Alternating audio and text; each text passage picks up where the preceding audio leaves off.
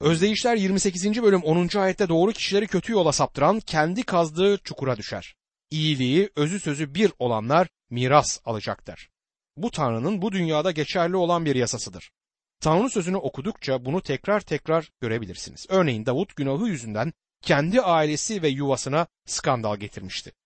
Özdeyişler 28. bölüm 11. ayetti. Zengin kendini bilge sanır ama akıllı yoksul onun içine okur diyor. Zenginlik gurur ve kibre hizmet eder. Bunlar el ele yürürler. Zengin insanların ziyafetlerde özellikle de ünlü kişilerin ziyafetlerinde tanıklıklarını verdiklerini duymaktayız. Bu dünyanın büyük adamlarının Amerika Birleşik Devletleri Başkanı'nın dua kahvaltısında tanıklıklarını verdiğini duyarsınız. Hiç aşağılara uzarıp fakir sıradan bir Hristiyandan tanıklığını vermesini istediğini duydunuz mu? Ama Tanrı'nın ne dediğine dikkat edin. Zengin kendini bilge sanır ama akıllı yoksul onun içine okur.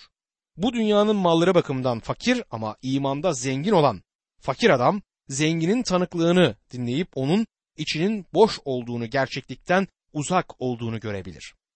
Gerçek olsa bile sık sık ruhsal konularda anlayıştan uzaktır. Ünlü bir iş adamını ya da Hollywood'dan sözde iman etmiş birini davet ettikleri ziyafetlerde bulundum. Gerçek ruhsal anlayışa sahip kişilerin söylenen şeyler karşısında başlarını utançla eğdiklerine de dikkat ettim. Bu çok pratik bir özdeyiştir ve sık sık da görmezlikten gelinen bir özdeyiş olur. Süleyman'ın özdeyişleri 28. bölüm 13. ayette günahlarını gizleyen başarılı olmaz. İtiraf edip bırakansa merhamet bulur der. Bu harika bir özdeyiştir. Günümüzde Hristiyanların günahlarını örtmeye çalışmaları yaygın bir uygulama gibi görünebilir.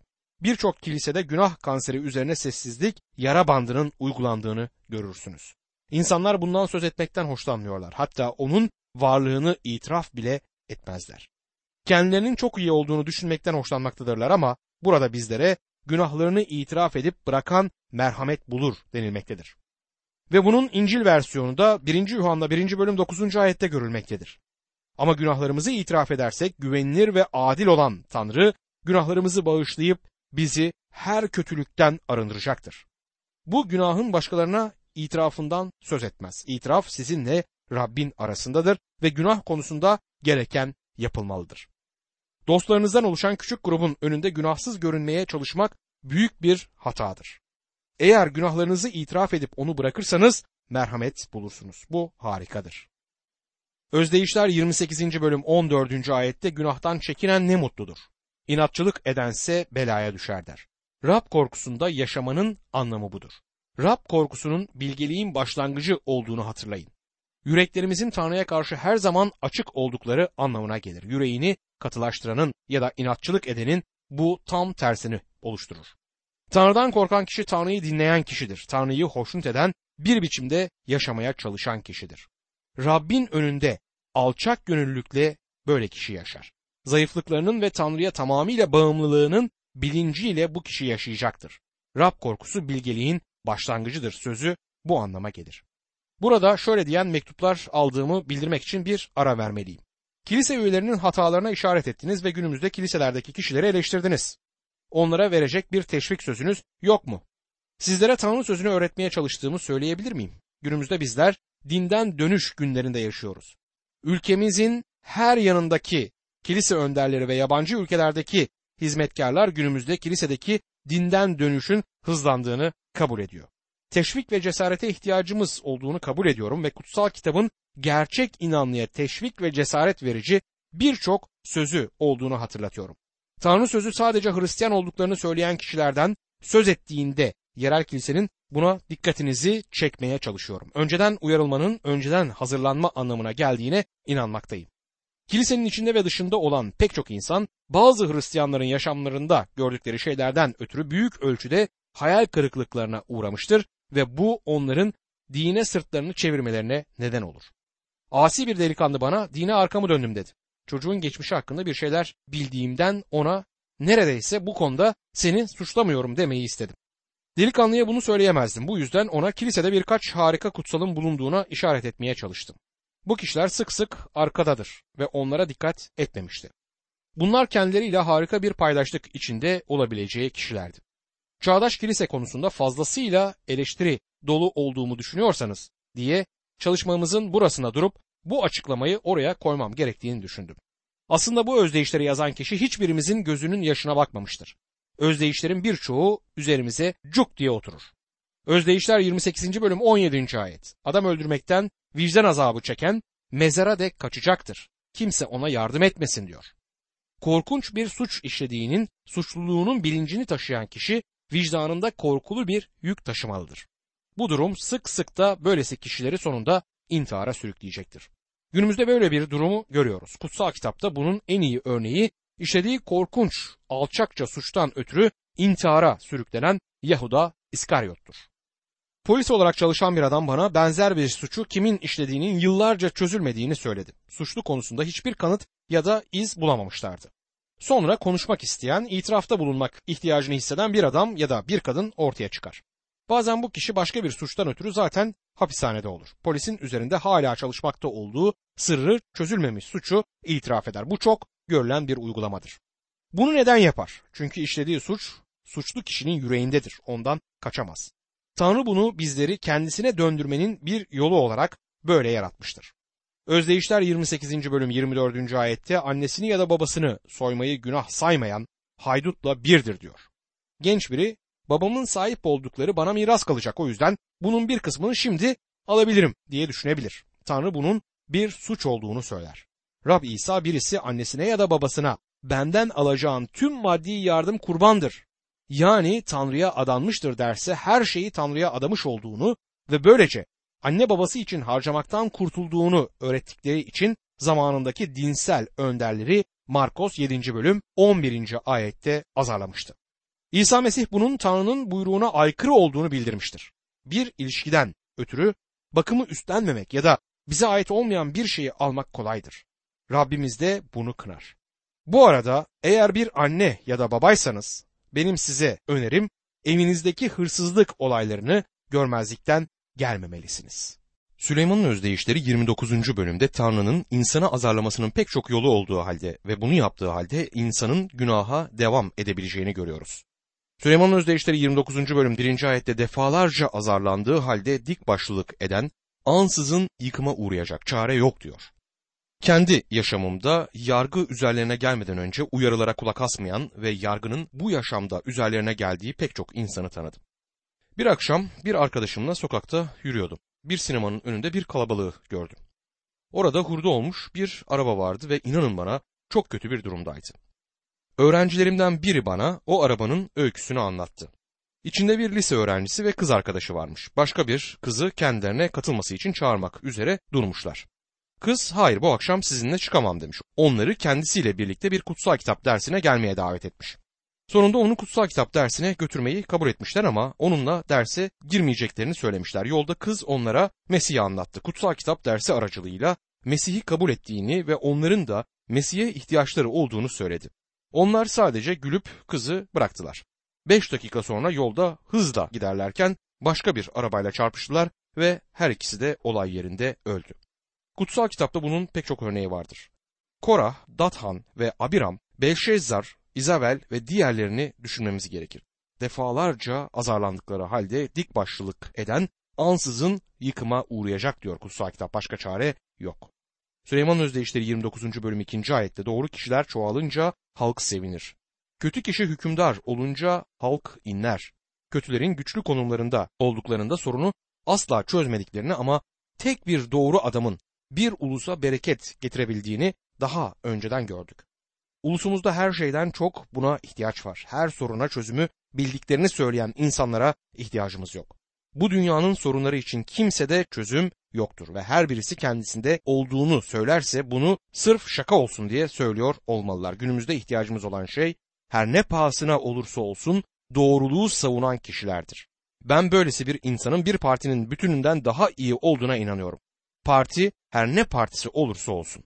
Kötüler yönetimdeyken herkes acıyı çekecektir, acıyı tadacaktır. Süleyman'ın özdeyişleri 29. bölüm 4. ayette adaletle yöneten kral ülkesini ayakta tutar, ağır vergiler koyansa çökertir diyor. Davut iyi bir kraldı, insanlar üzerinde dürüst bir yöneticiydi. Tanrı korkusuyla yaşayan bir yönetici. Buna karşın Davut kendi evinin sağlam olmadığı konusunda bir itirafta bulunmuştu. Sadece Mesih kral yargıyla diyarı sağlamlaştıracaktır. Mesih'in yeryüzüne dönmesi bu dünyanın sahip olduğu tek umuttur. Mesih yeryüzünü yargılamak için dönmeden önce kilise buradan ayrılacağı için Tanrı'ya şükrediyorum. Bu onun vermiş olduğu bir vaattir. Günümüzde politikacılar rüşvetten etkilenmektedirler. Bu her zaman tüm partilerin politikasını etkiler. Rab İsa doğruluk içerisinde yönetecektir. Süleyman'ın özdeyişleri 29. bölüm 5. ayette başkasını pohpohlayan kişi ona tuzak kurar diyor. İyi bir iş yapan birisini övmek kesinlikle gerekir. Erdem görülüp övülmelidir. Ayağa kalkıp birisini övmenin bir zamanı olduğuna inanıyorum. Ama pohpohlama kullanıldığında bu kitapta okumuş olduğumuz aşırı dozda bal gibidir. Bazı insanlar başkalarını pohpohlamaya çok meraklıdırlar. Gerçekten yüreklerinde olan şeyi söylemezler. Her zaman istekler ve ricalarda bulunan bir adamı tanıyorum. Sekreterim onun telefonda olduğunu söylediği anda onun bir şey istediğini biliyordum. Sözlerine her zaman aynı şekilde başlardı. Geçen hafta sizi radyoda dinliyordum ve size şimdiye kadar hiç böyle bir mesaj duymamış olduğumu söylemek istiyorum.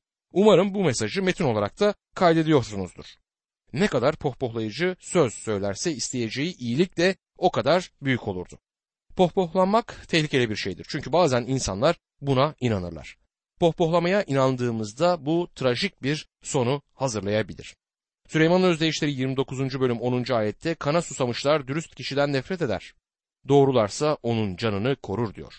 Bunu şöyle çevirebiliriz. Kanlı insanlar kusursuzluktan nefret ederler ama doğru kişi onun canını arar ya da korur.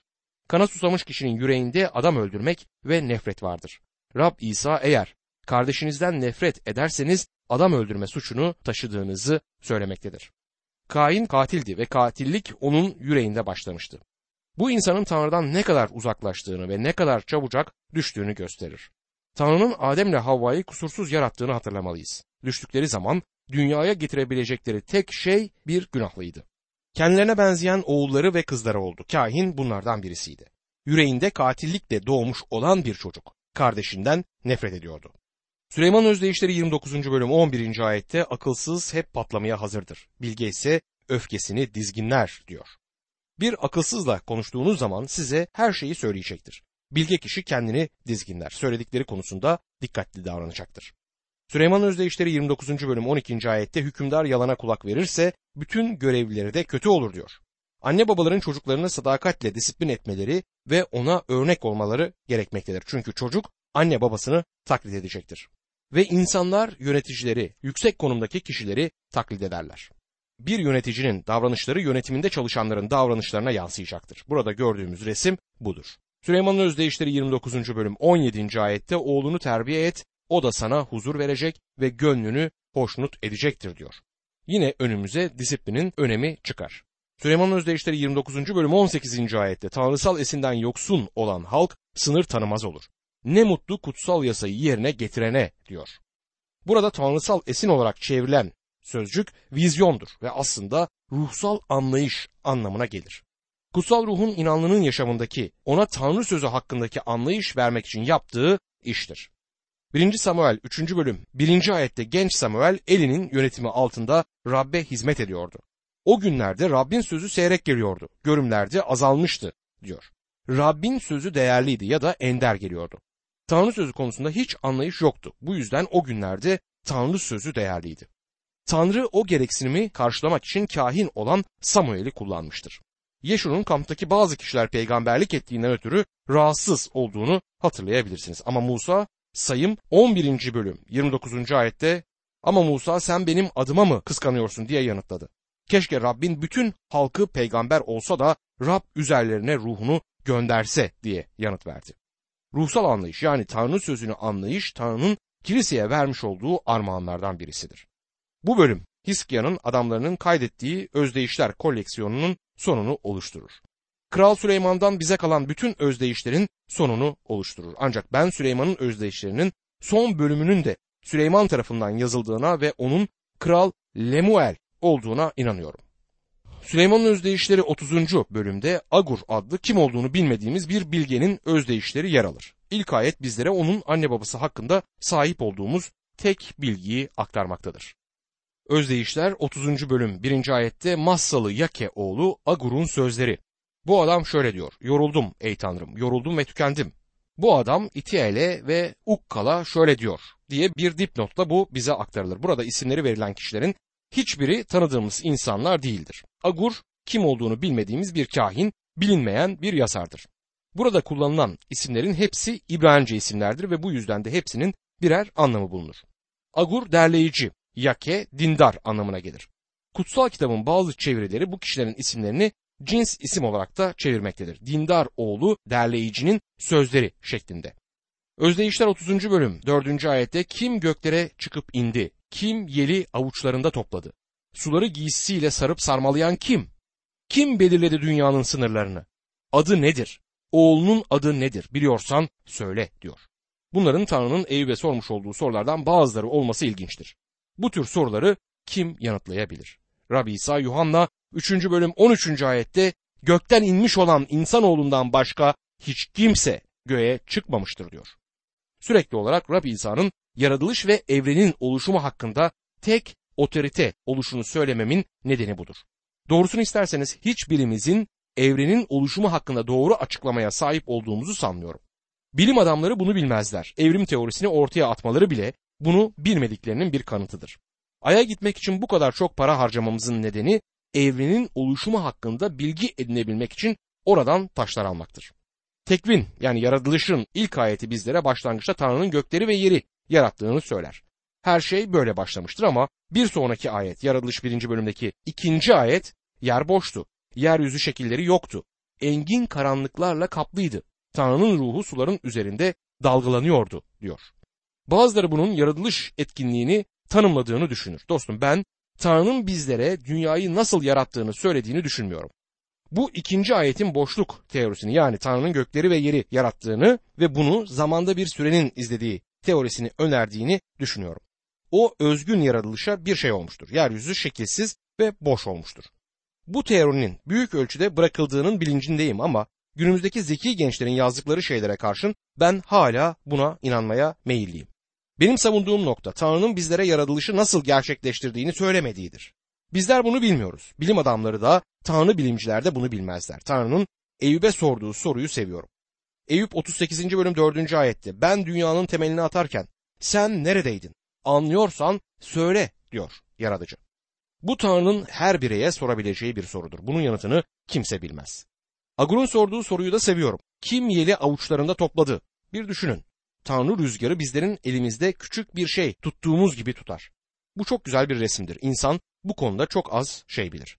Rabbi İsa gökten gelenin kendisi olduğunu söylediği parçada Yuhanna 3. bölüm 8. ayette Yel dilediği yerde eser sesini işitirsin ama nereden gelip nereye gittiğini bilemezsin. Ruhtan doğan herkes böyledir diyor.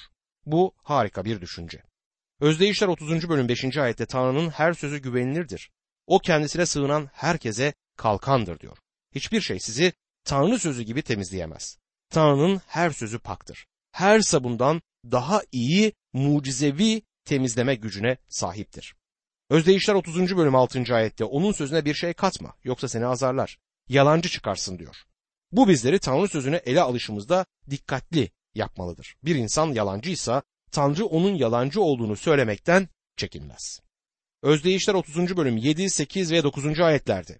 Ey Tanrı iki şey diledim senden. Ben ölmeden bunları esirgeme benden. Sahtekarlığı, yalanı benden uzak tut. Bana ne yoksulluk ne de zenginlik ver. Payıma düşen ekmeği ver yeter. Yoksa bolluktan kimmiş Rabbiye seni yatsır ya da yoksulluktan çalar ve Tanrımın adını lekelemiş olurum diyor. Sahtekarlığı, yalanı benden uzak tut demek, boş, yaltaklanıcı ve yalancı insanların arasında yaşamak istemiyorum demektir. Bu tür insanlarla birlikte yaşamak çıngıraklı yılanlarla dolu bir delikte yaşamak gibidir. Ve sonra bana ne yoksulluk ne de zenginlik ver. Yolun ortasında olayım diyor. Her iki türü de aşırıya kaçmak istemez. Özdeyişler 30. bölüm 12. ayette öyleleri var ki kendilerini tertemiz sanırlar. Oysa kötülüklerinden arınmış değiller diyor. Böyle olan bazı kilise üyeleri var. Kendi gözlerinde paktırlar. Bir kurtarıcıya ihtiyaçları olmadığını sanırlar. Sadece dindardırlar. Üst düzeyde yönetici, iş dünyası ya da politikada kendini pak sanan, hiçbir kötü uygulama suçu olmadığını düşünen bazı insanlar var. Hiçbir şeyi olmayan biri bile kendi gözlerinde pak olabilir ama hiçbiri yıkanmış değildir. Herhangi birimizin temiz olabilmemizin tek yolu İsa Mesih'in kanında yıkanmaktır. Özdeyişler 30. bölüm 15. ayette Sülüğün iki kızı vardır adları ver verdir. Hiç doymayan üç şey, yeter demeyen dört şey vardır diyor. Hiç ata bindiniz mi? Elinizde iki dizgin olur ve onları sıkı sıkı tutmanız gerekir. Çünkü her biri sürekli olarak ver ver bırak da koşayım der. Ama o dizginleri sıkı tutsanız iyi olur yoksa at kaçıp gider. Bu sizler ve benim hayatta ihtiyacımız olan şeydir. Öz denetim. Kendimizi tutmalıyız. Davut 32. mezmur 9. ayette at ya da katır gibi anlayışsız olmayın. Onları idare etmek için gem ve dizgin gerekir yoksa sana yaklaşmazlar der.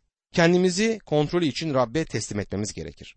Şimdi hiçbir zaman tatmin olmayan dört şey sayılacaktır. Süleyman Özdeyişleri 30. bölüm 16. ayetti. Ölüler diyarı kısır rahim, suya doymayan toprak yeter demeyen ateş. Birincisi mezardır. Sizler ve ben bir cenazenin resmi geçitinde yürümekteyiz. Hepimiz öyleyiz. Bu Adem bahçesinin dışında Habil'in ölümüyle başladı ve yüzyıllardır da devam eder. Üzerinde yaşadığımız bu ihtiyar dünya büyük bir mezarlıktır. Mezar hiçbir zaman tatmin olmaz.